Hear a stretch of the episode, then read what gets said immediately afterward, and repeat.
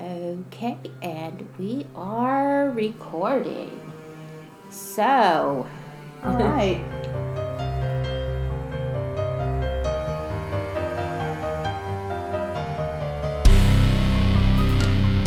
welcome to Murder and Mystery. I'm your host, Summer, And I'm Lisa. and We've made it this far.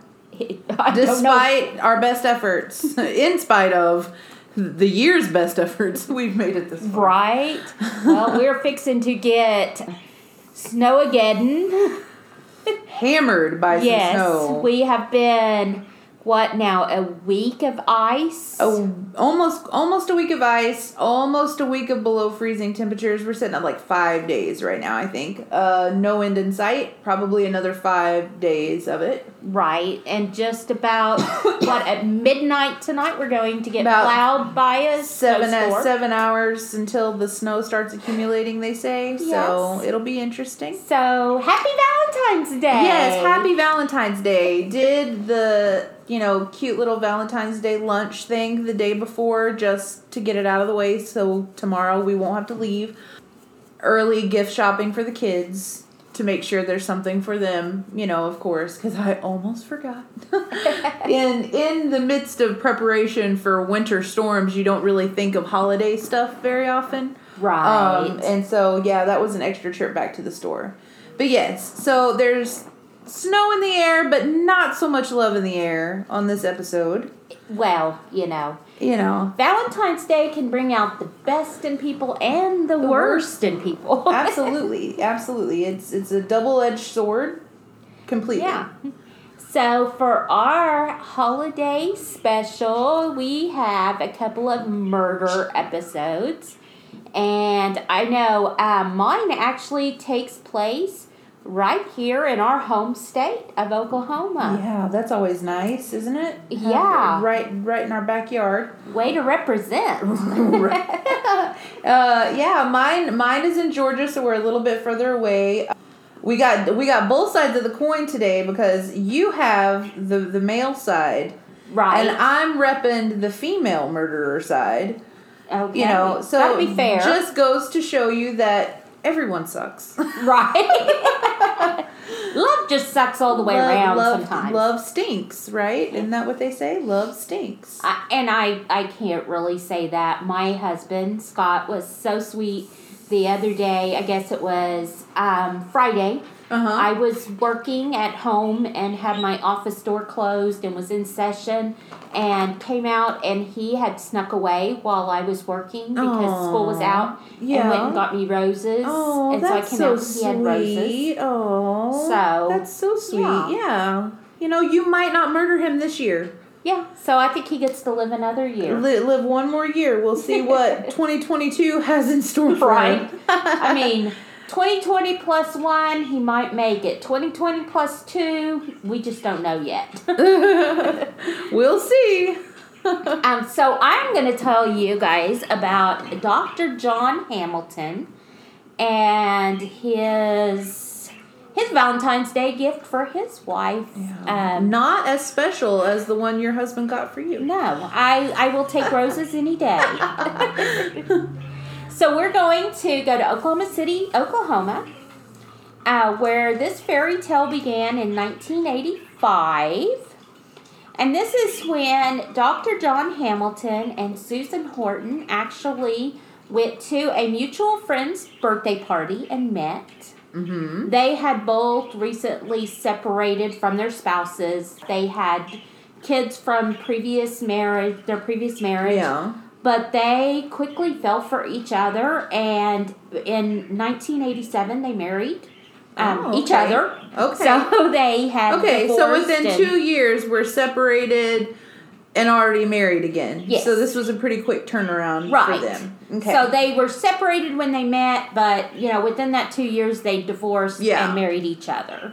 He was just absolutely head over heels in love with this woman. okay. He showered her with expensive gifts. He took her on exotic vacations. He called her constantly He had her working in his clinic sometimes. Okay. Um, not because she needed to, but just, just because to keep her close. Yeah. Just want to be around her. he was an OBGYN. Okay. And so he had lots of money. Mm. And like I said, she would work in his clinic sometimes. So when she wasn't working with him, he was calling her multiple times a day. Okay. Friends and family described them as the perfect couple. So Valentine's Day 2001, um, this wasn't any different. Everything seemed to start off pretty normally. John had ordered her a large bouquet of red orchids Oh. which I love, Love orchids. Yeah. Um, he had ordered those and had them delivered to the house.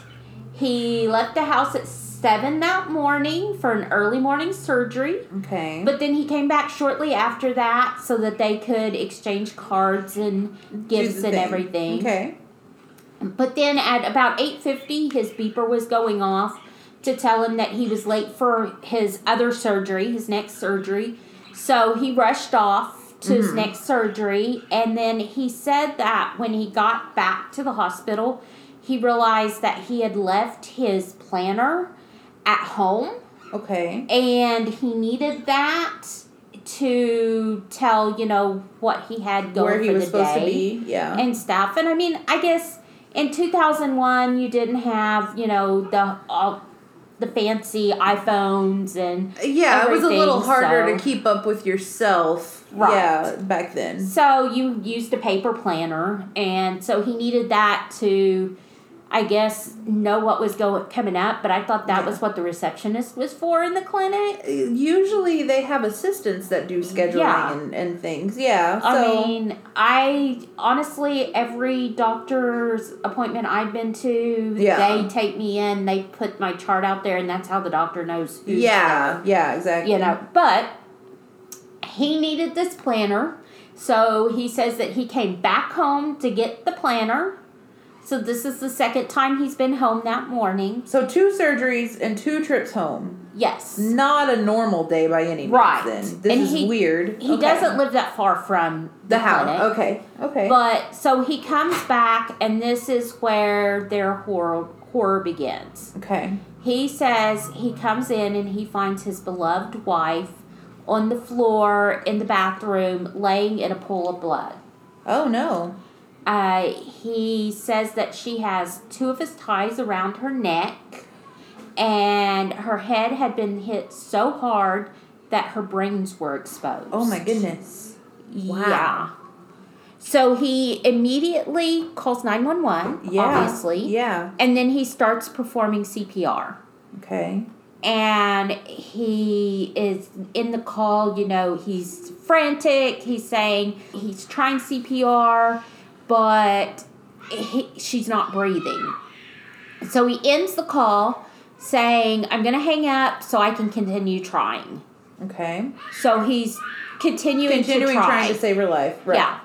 So when the police and the EMT arrive, John's covered in his wife's blood. He's hysterical. Okay. And he tells them that he's been trying to save her life, and that's why he's covered in blood. Yeah. So police quickly whisk him away while they start processing the scene. You know, EMTs do their Do thing. their thing, yeah. She's not, she's gone Yeah. and stuff. So the coroner comes and they, they take care of Yeah. that. So police take him back, and that's this is where the investigation starts. okay. So the first line of the investigation was who had it out for this doctor and his wife? Yeah. And it really didn't take much to really to look into this. Okay. Uh, so not only does he perform births and take care of women's health at Uh-huh. his clinic, he also performs abortions. Oh, okay. So there's protesters that picket the clinic, but there's also po- protesters that picket outside of their house. And really recently, like within a week or so of all of this, a militant anti abortion group, the Army of God, Oh. had been harassing them. And that week, they had faxed a wanted poster Uh huh. to John. and they were making threatening phone calls. Oh, okay. So, So, they were really. this is timely. Yeah. Yeah. Okay. So this looks like okay, so this makes them a suspect. And you know, there's protesters, so okay, somebody could have broke into the home and attacked her Yeah. because of these abortions. Okay, so now they've got some suspects that they're looking at. Yeah. So they have their they have some people that they're looking at as suspects Yeah. for this. So the second line of their investigation was a burglary gone wrong. Okay. They're thinking that, you know, there's a possibility that Always that they're rich. They, you know, they're Right. yeah. I see it. you know, and sometimes she did work at the clinic and stuff, and maybe when he left that second time, there's the chance that she had gone. So somebody broke Yeah. in, and, then She, she, stumbled upon them. him. Yeah. Okay. So a quick search of the house showed no forced entry. They couldn't find anywhere where somebody had forced their way in, but Okay. she could have also answered the door. Yeah. True. But she was in the bathroom. She was in the bathroom when she was attacked. yeah. So, Oh, okay. So that, that- doesn't seem likely then. Right. So, you know, Yeah. you would look at, okay, why would she answer the door and then go into the bathroom unless it was somebody she knew? Knew exactly. Yeah, which doesn't jive with the whole robbery Right. thing. Yeah. So the house seemed undisturbed with no obvious signs of anything missing, as though there had been a robbery. Mm-hmm. And, you know, they're very well off. There was lots of things that were, you know, expensive there. Yeah. Yeah. They're in a very affluent neighborhood. This man's a doctor, so there was a lot of things that could have been taken. And you would nothing think, was. Yeah, if Yeah. they had broken in and had murdered the woman, wouldn't you at least take something? Yeah, if that was your motivation, like if that for your trouble, would you not make it worth your time? You know, and the risk that you ran. Right. Yeah, exactly. So now you have the most obvious, and that is that the only other person in the home was Dr. John Hamilton, her Mm-hmm. husband. So, as you know, spouses always the first suspect Yeah. in these murder cases. And so when you look at this, he had opportunity, he had motive. Okay. Well, we'll get into that in a few Yeah. minutes.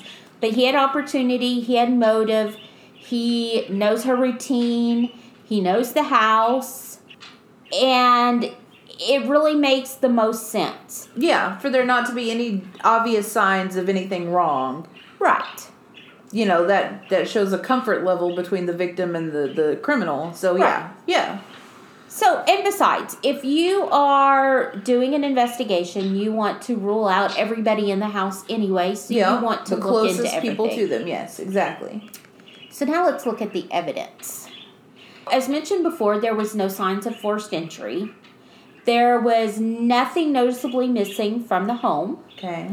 Um, the home seemed undisturbed with the exception of Okay, where she was killed. That was the only thing that seemed to be Yeah. disturbed.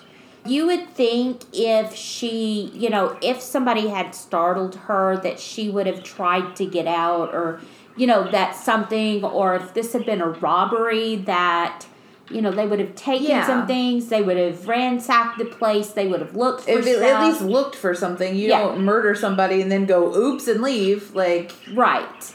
there's a struggle at the very least, and if it's a struggle from the door, it's a struggle through the whole house. Right. You know. And so, and if these were the the protesters, Yeah. they would have, you would think, left a message.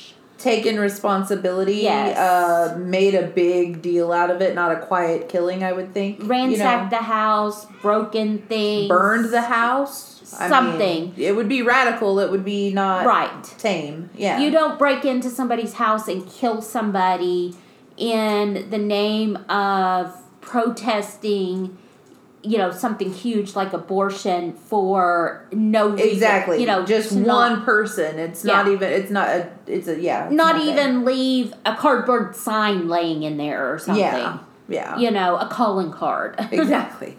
So there were bloody footprints inside of the home that were accounted for. So there were bloody footprints that matched John's. Okay. And from where they were trying to, you know, save Yeah. her life, where they were Yeah. checking her and everything, and they had to get in there. Mhm. There was bloody footprints from that, so there those were accounted for. yeah. There were no other bloody footprints. Oh. So there was blood everywhere in the bathroom. So it was a ghost or it was John. Right. but there's no blood like leading Leading out. out anywhere. Okay. Right. There's nothing showing any exit around the house. No, nothing on the sidewalk, driveway, grass, nowhere. Okay. Two of John's ties were knotted tightly around her neck. However, the cause of death was the blunt force trauma to the head that had left her brain partially exposed. Okay.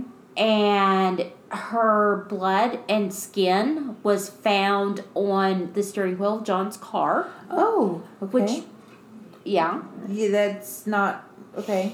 He had scratch marks on one of his shoulders, or at least what looked like scratch marks on one of his shoulders. However, Susan didn't have any skin under her fingernails. So there wasn't Okay. anything that looked like she had fought back. All right. So no defensive. So You know. they weren't able to tell what those were from. Investigators found the card that Susan had gave John for Valentine's Day because remember they were exchanging cards. yes. Yeah. And, you know, everybody had said they were the perfect couple. They were so in love. He was just head over heels for her. But is that ever really true? You always hear of the perfect couple thing. Right. So, Well, here is her message that was handwritten in this card. okay. I bought my card two weeks ago, so I guess maybe they don't seem as appropriate now, but I do love you. Have a good day, Susan. Oh. Yeah. So this caused them to dig deeper into this 14 year marriage. Yes. And what they found was more of a Grimm's Brother fairy tale than a Disney fairy tale. Man. So, here is what came out of their digging into this marriage. Okay. So, Susan's daughter told investigators and reporters that her mother believed John was having an affair with a patient. Oh. Yeah. That's a big deal. Investigators found evidence that Susan had uncovered records Uh huh. of 60 calls to a stripper on John's cell phone. And this was from going through stuff that was in the house. Okay. Um, they found the stripper in question. She denied having an affair with the doctor and stated that he gave her samples of antidepressants when she needed them. Okay. However, she did say that he called her up to 10 times a day. Oh. So you know, you know, John called his wife multiple times a day. And- Obsessive. Yeah. Huh? So Susan worked at the clinic, and friends and family said that Susan loved to talk to John, but she sometimes insinuated that it was too much. Yeah. So he is very obsessive about Susan, and it Uh-huh. sounds like maybe he was becoming obsessive with this stripper. Yeah. Um, Susan's mother stated that they were a happy couple most of the time, but Susan felt smothered. I could see it. Yeah. Friends said that Susan was considering a divorce. I could also see that. Susan's next door neighbor, who's also whose name was also Susan, Oh, the Susans. yes, and her husband was also a doctor. oh. So I mean, very affluent neighborhood, Yeah. I was gonna say that's that's usual. and I guess Susan isn't that uncommon Back in I was a, well in two thousand one. They are adults, so back yeah back then Susan Yeah. was pretty popular. I think. I mean, she was born probably in the sixties. yeah. So Susan, yeah, Susie. So Susan's next door neighbor said that she had a strange conversation the week before with her. Oh. her husband, who's also a doctor, they have conversations. You know, they were acquaintances. They weren't Yeah. like best of friends, but they would talk. They were neighborly. Yes. Okay. And so they usually didn't talk about their husbands. Oh. But Susan was asking her if her husband's patients contacted him at home. Oh. And so so they were- Susan's getting suspicious. Right. Yes. So they're having this strange conversation. Yeah. So during Susan's last conversation with her daughter, the night before her death, Susan tells her daughter that she felt scared and alone. Oh. That's a big thing for a parent to admit to their kid. Right. Huh. And the night before she dies? Yeah, that's a little weird. You would think something, you know, Right. had escalated. So there is a lot of evidence here pointing to right at him? Yeah, right at him. So at the trial, Dr. John Hamilton, obviously he had been arrested and he was charged with his wife's murder. Yeah. The district attorney, Wes Lane, theorized that John had snapped when he realized he was going to lose his wife because he obsessed over Yeah. her. Yeah. Um, he came home that morning after his first surgery because it sounded like by that card, you know, I bought my cards weeks ago, But now I but now they don't way. seem to be. You know, so it seems like all of this evidence about the stripper, all this stuff just kind of came up. And maybe, I mean, maybe at the exchanging of the cards, when he read that and said, okay, what do you mean by that? That maybe when it got heated. Could have been. You know. When he realized, oh, you really are going to leave. You're leaving for real. You don't love me like these cards say you do anymore. This isn't appropriate Right. for you. I, it's over. It's ending. You know, and maybe that's the time that she told him, I'm going to leave. I mean, she could have very well wrote the card, let him read the card, and say, "What do you mean this isn't appropriate?" And then here's all the evidence. She sounded like she was doing her homework to make sure she knew what she was, you know, talking Mm-hmm. Right. about. So he theorized that when he came home that morning after his first surgery, they got into an argument. Yeah. And that's when he snapped and he killed her. But while he was cleaning up, he was interrupted by his beeper. That's so he why went, he was late for his second surgery. Right. Oh my gosh. So he went to the hospital, did his second surgery, and came back to finish cleaning up. Oh. Okay. And then he called 911 and made it look like he just happened to come back for his planner and finds his wife dead. Oh, and no. oh my God. poor him. And I have all this blood all over me because I I was trying her. to save her. Yeah. Oh. So the prosecution hired a crime scene expert who testified that Susan's blood and skin were found in the steering wheel of John's car. Okay. His left shoe was also splattered in a way that could only happen if she had been alive when that happened. Ooh. They argued there were no signs of forced entry or robbery, so that robbery couldn't be a motive. Yeah. There were no bloody foot footprints leading out of the house. No blood was found outside of the house, with the exception of John's car. There was no other solution, they argued, yeah. with the exception that John killed his wife. I mean, that sounds like a pretty solid case. Okay. John argued that he did not snap like that, that he did not kill his wife. He loved his wife. He stated the blood in his car was because he went to move his car before paramedics arrived. His car was blocking the front of the house because he just pulled up in front of the door Oh, and went in. Okay. Uh, but his hands were shaking so badly he couldn't get the keys in the ignition. Okay. So he also said that he doesn't know why there were no bloody footprints found anywhere else. I mean, he can't explain Yeah. that. Yeah. Um, the defense told jurors that they believed that the assailant took a shower and let the water run for an extended amount of time, Oh. poured cleaning solution down the drain to prevent forensics from finding any blood in the drain. Convenient. So this person basically came in and was prepared. I was going to say that's To a person this. with the motive. That's a person Right. with the the intent to kill her. committing a crime. Yeah. Uh, Yeah. This allowed them to get out of the home without leading, leaving a bloody trail. The murder weapon was never found, Okay. which they argue the assailant put it in a bag with their bloody clothes and carried it from the scene. Hmm. So the defense also hired their own crime scene expert, Tom Bevel. Okay. So he argued all of this. He he argued that the blood actually the blood splatter on the shoe actually would have been consistent with him stepping down into the blood and it splattering up on the shoe Oh, was so actually okay. more more was more consistent with that than actually a splatter. hitting. Like yeah.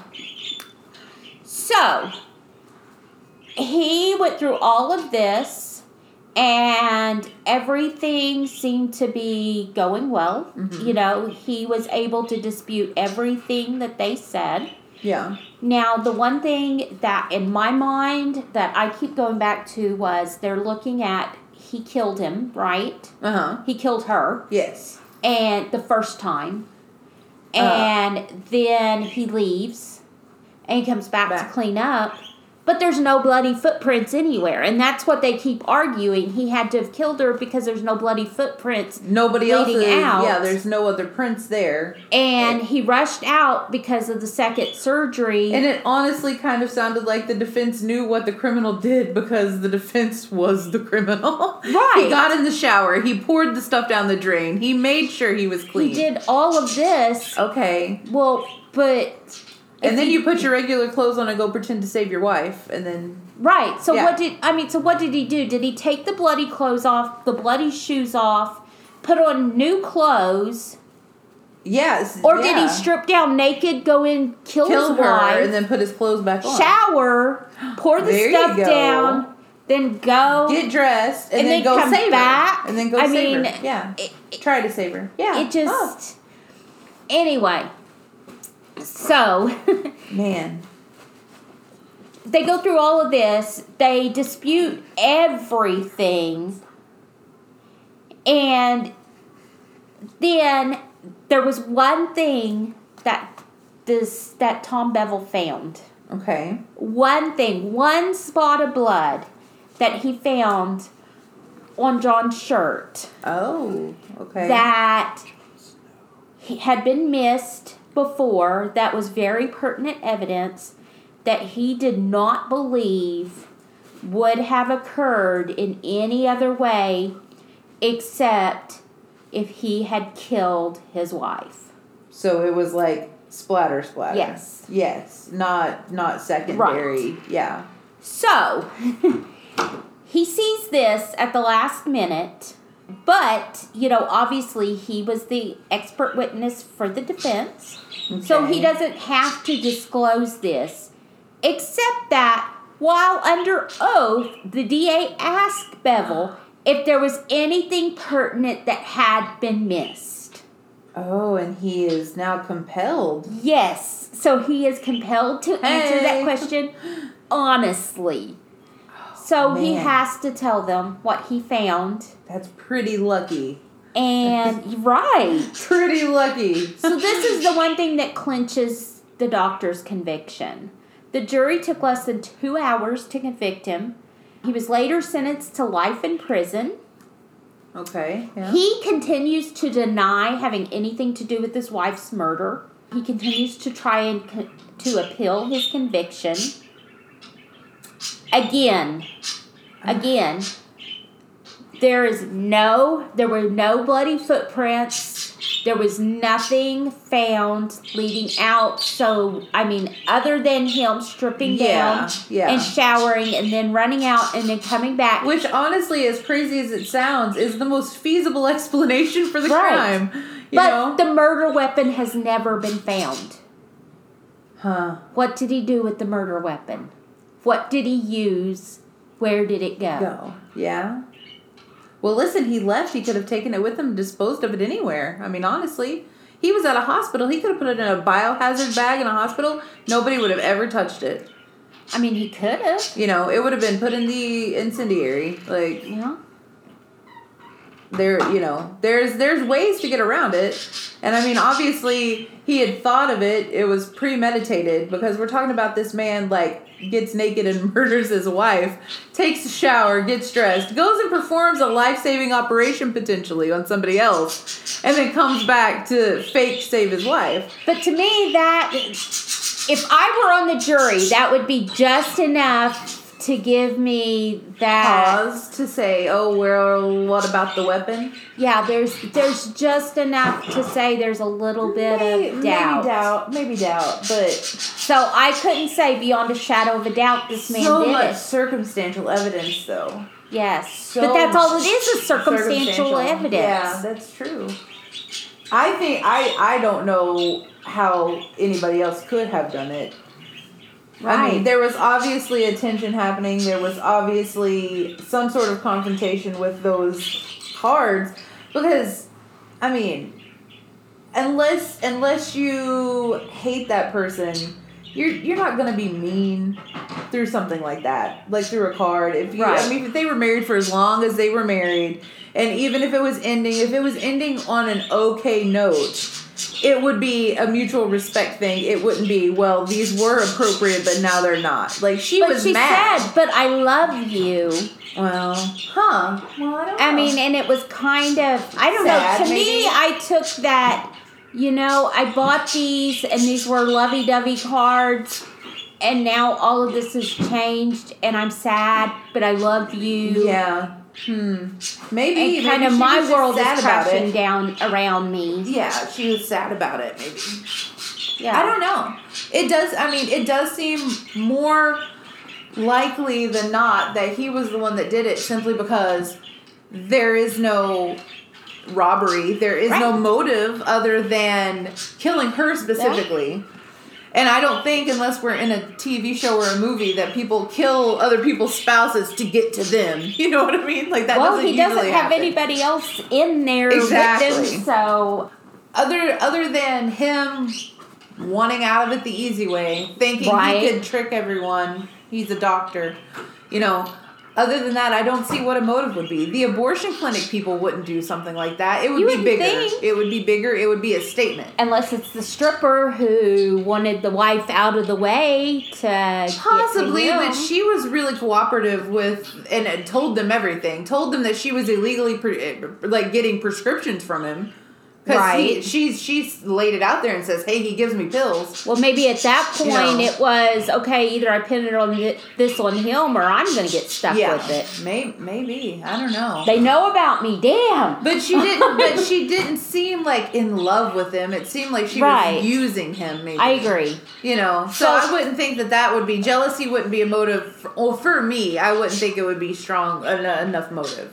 I mean, honestly, I think it comes down to he probably did it. It's just that one little piece of the murder weapon. From uh, like yeah, Yeah. I understand that. From from that standpoint, you have to say, well, they could never find it and and stuff. But the uh, the the being obsessed and the constant contact and the if she was pulling away, he would have lost it. You know, I firmly believe that if a person is that obsessed, wouldn't they've been married for so long and he's still calling her ten times a day? right. That's an obsession, and if that was the case, I don't think he would ever, ever, ever let her leave. Ever. I agree. I know. agree because that that does seem very controlling and um, violent. Yeah, yeah, very much so. But yeah. Okay, Man. so that is the murder of Susan Hamilton. All right.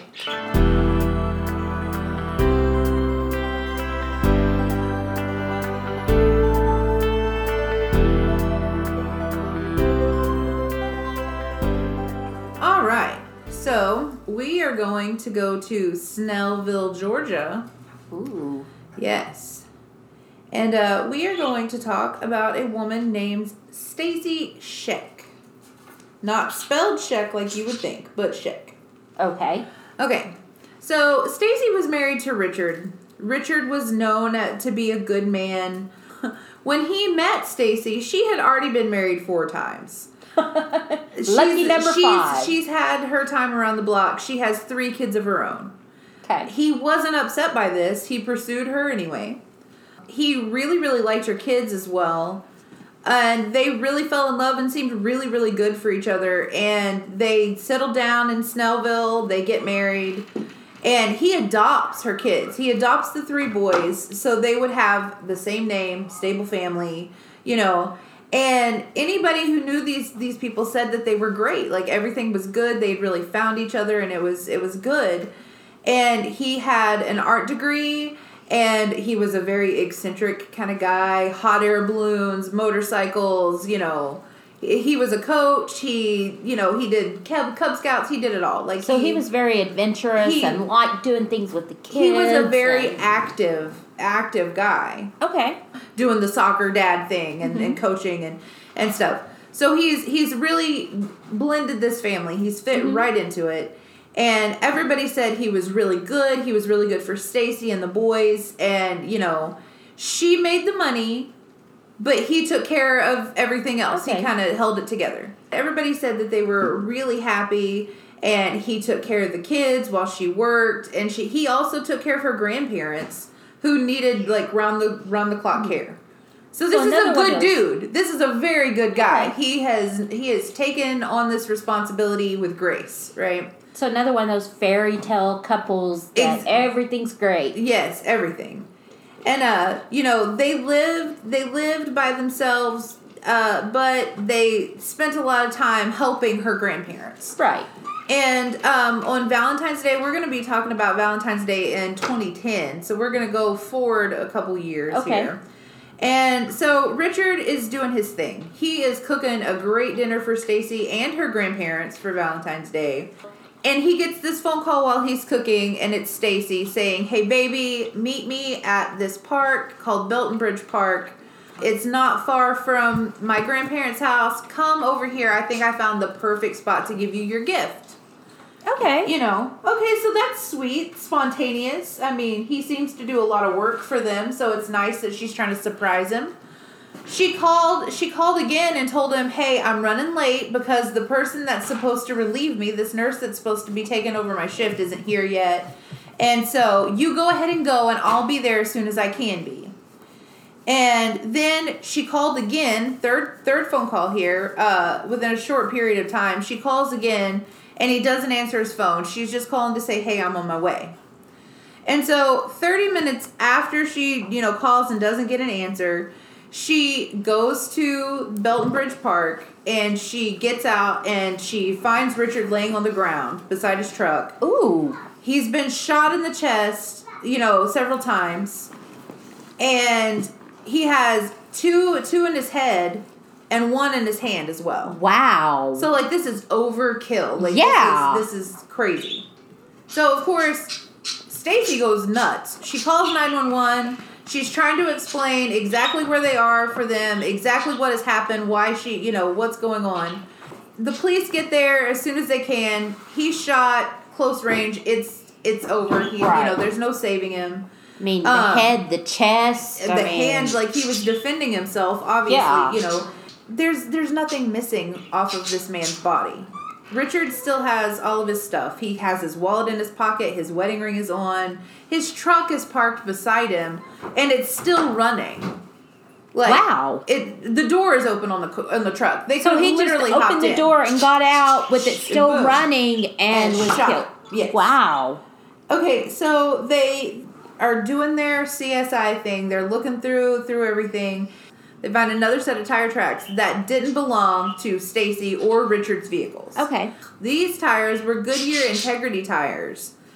And uh, it's a it's a good brand, it's a name brand. It's not a specialized tire at all. So we're talking thousands of vehicles. Okay, so very, very common. Very common, you know, so it doesn't really help them that much that they found it, but hey, there's there's something. Right.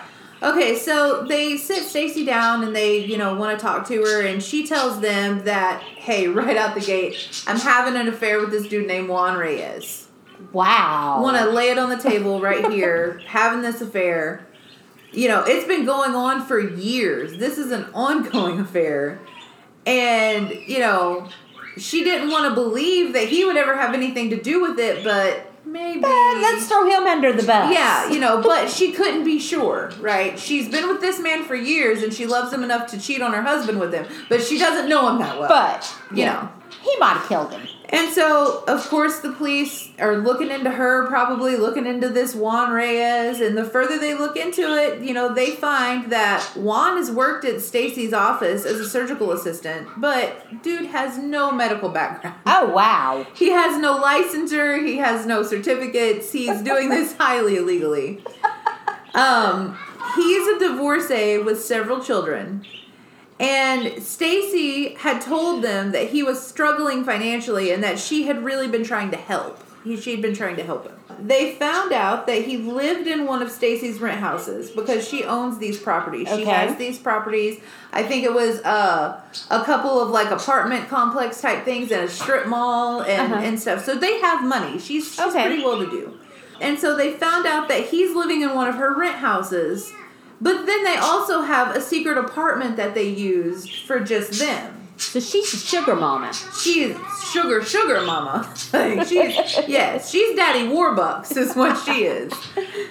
And so she sets him up with all this stuff. She gifts him all these things. She's paying for his truck, his cell phone. She's taking him on vacations. Wow. Like one is set. Like he's got it made, right? Wow. And she's doing this like on top of I, I I would assume you know being there for her husband and doing these things too. So we're doling out money. We're you know Yeah. she's not afraid to spend the money. Well, I mean, she has enough money to go around, I guess. Exactly. And so Juan, like when he, when he tells all this stuff and and you know the police hear all this, he becomes their number one suspect. Right. He has the most to lose. The trips, the truck, the car. Mhm. You know, you know he has a lot. His to home? lose. his home, his girlfriend, like a lot. And so, however, he says, you know, guys, you're kind of thinking about it wrong. I'm really trying to get back with my wife. She's unemployed right now, and I'm using Stacy's money to pay for for her life.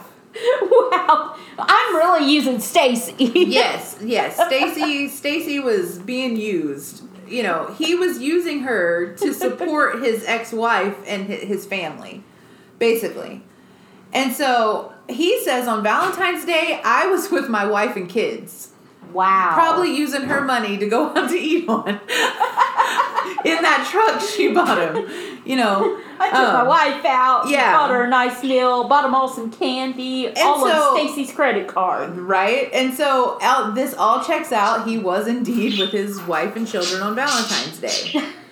And so we kind of hit a wall. Okay, so Right. She's being forthcoming, very forthcoming and helping in the investigation. Yeah. Juan Reyes, the only guy that, you know, birds are being incredibly loud. Yes, they are very noisy birds. Okay, so Juan's alibi is cleared. He's he's good. Stacy's being cooperative, so they're kind of stuck here. And then they get a tip. This is a very strange tip. This comes from I'll be done in a minute. I thought I was I thought I was going through this pretty well until you guys started. Okay.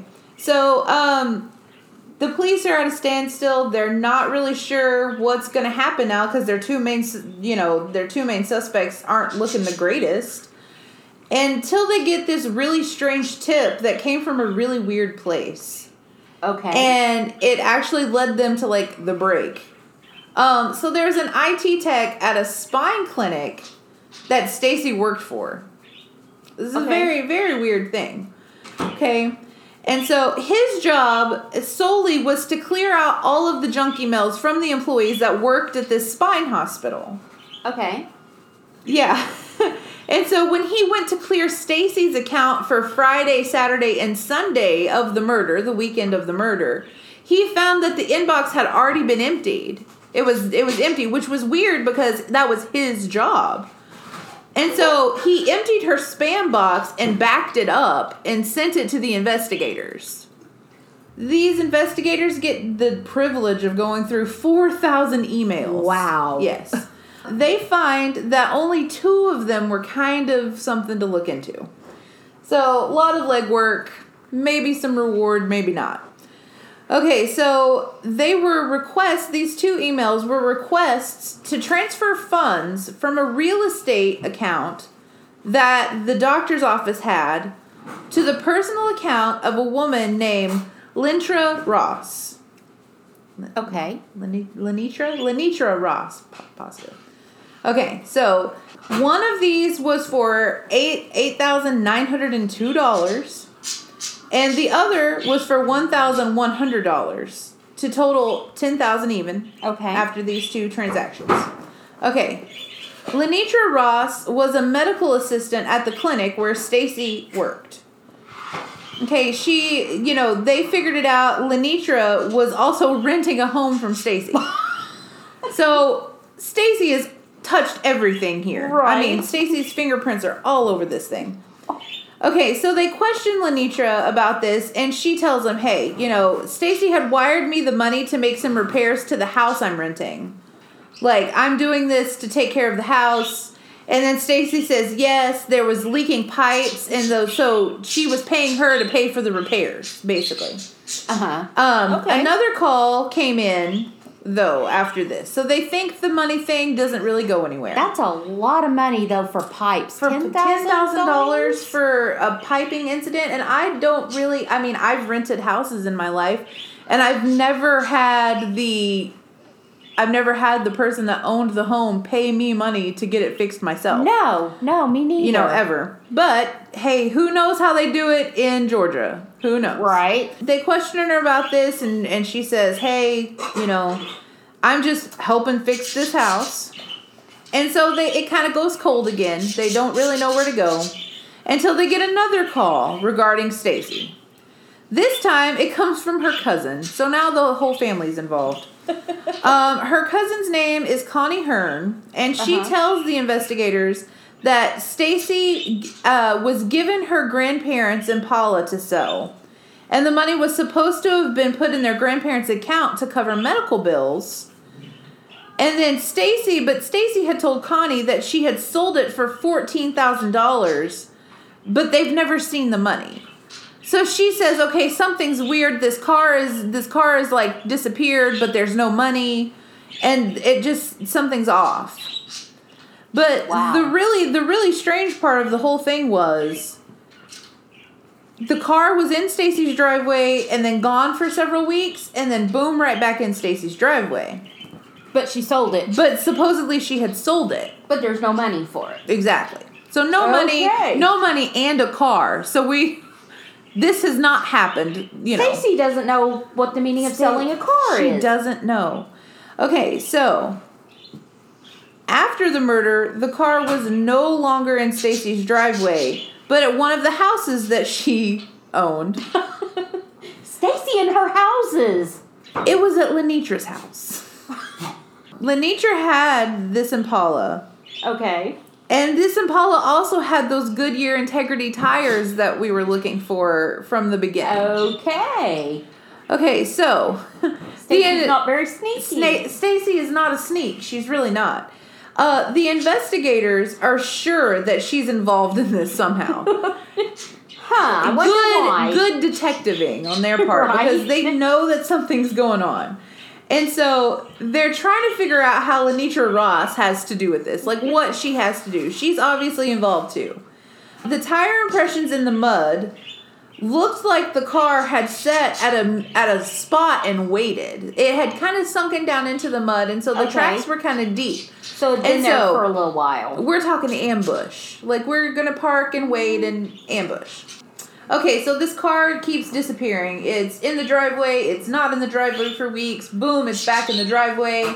When it's not in the driveway, it is at Lenitra's house that she's renting from Stacy. Okay, the this car has the Goodyear Integrity tires that they were looking for. And the investigators are now positive that Stacy's involved in this in some way. Okay. Okay, so now they're trying to figure out her role and somehow how Lenitra Ross has something to do with this because she's everywhere in it as well. And so they start looking more into these tire impressions, and the tire impressions that were in the mud at, at this park, they were they were weighted. They had been there for a little bit and they had sunken down. They were really good fresh prints.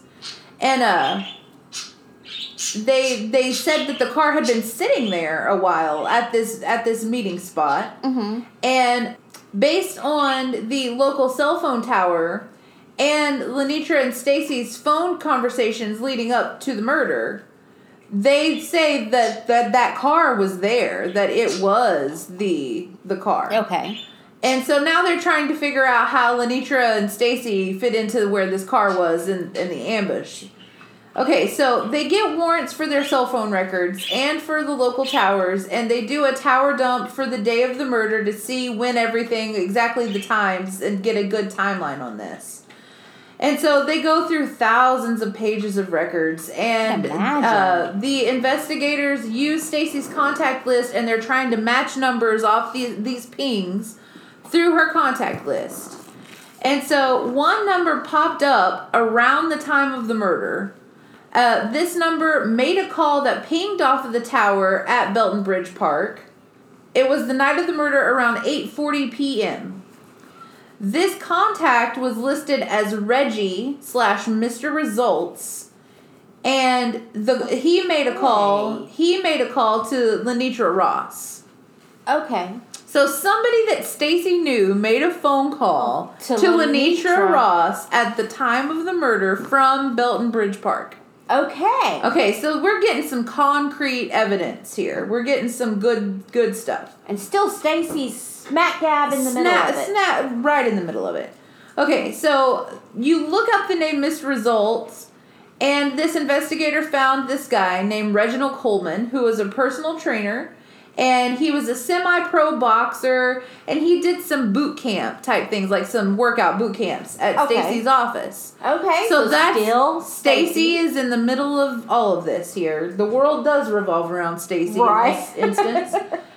and um so they're circumstantial circumstantial but it's there and it's building up and then you get a final clue that was actually a text message. Lenitra texted Stacy right after receiving the phone call from Coleman. So we're talking 840 Coleman calls right after 840 boom. Lenitra sends a text message to Stacy that reads, "Forgot to tell you I'm coming in late tomorrow. By the way, happy Valentine's Day." Okay. Okay. So not a not as nefarious text by Right. any means at all. Something Um, you'd easily overlook. Yeah. And so uh, we know that Stacy has had this affair with Juan Reyes. We also know she's definitely taking care of him, as well as her own family and her grandparents. Are Sadie. you talking to me? Sadie, what are you doing? She's talking to me. And so, you know, she is she's not only paying for herself, she's paying for Juan Reyes's family, she's paying for her grandparents, like she's she's doing all of this. She's and come pay for me. Exactly right. uh, so at some point, Stacy decides that she doesn't want to be married anymore. She's tired of, of the marriage, but she didn't want to get divorced again because you could lose money in divorce. Right. You know, that's always a big thing, you know, losing that money. Also, a little motivation she had a $500,000 life insurance policy on this man. Okay, not lose money, but gain, Gain money. half a million, you know. Wow. That's that's a thing. And um so they know that Stacy has orchestrated all of this. She starts talking to Lenitra about how she thinks that her husband is molesting her children. Oh no. Um, she says that she thinks, especially the 14 year old, he's really focused in on. And so Lenitra is obviously upset and agrees to help Stacy figure out how to take care of her problem. You know, and she tells Yeah. her, she tells her, hey, if you need this guy gone, I know a guy. Lenitra's boyfriend's name is Reginald Coleman. oh, Mr. Result. Mr. Results also worked as a hitman on the side.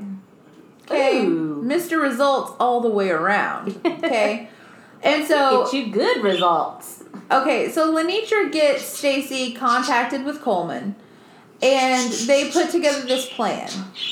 Stacy knew that her loving, adoring husband would be cooking dinner for them on Valentine's Uh-huh. Day.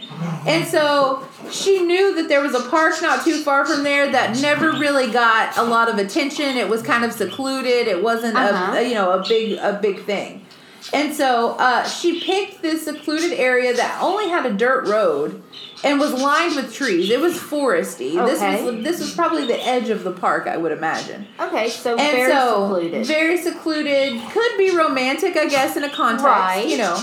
And so Stacy and Coleman did a walkthrough of everything. They planned it, they plotted it, they walked it through. Looks really good. All she needs is him at that spot.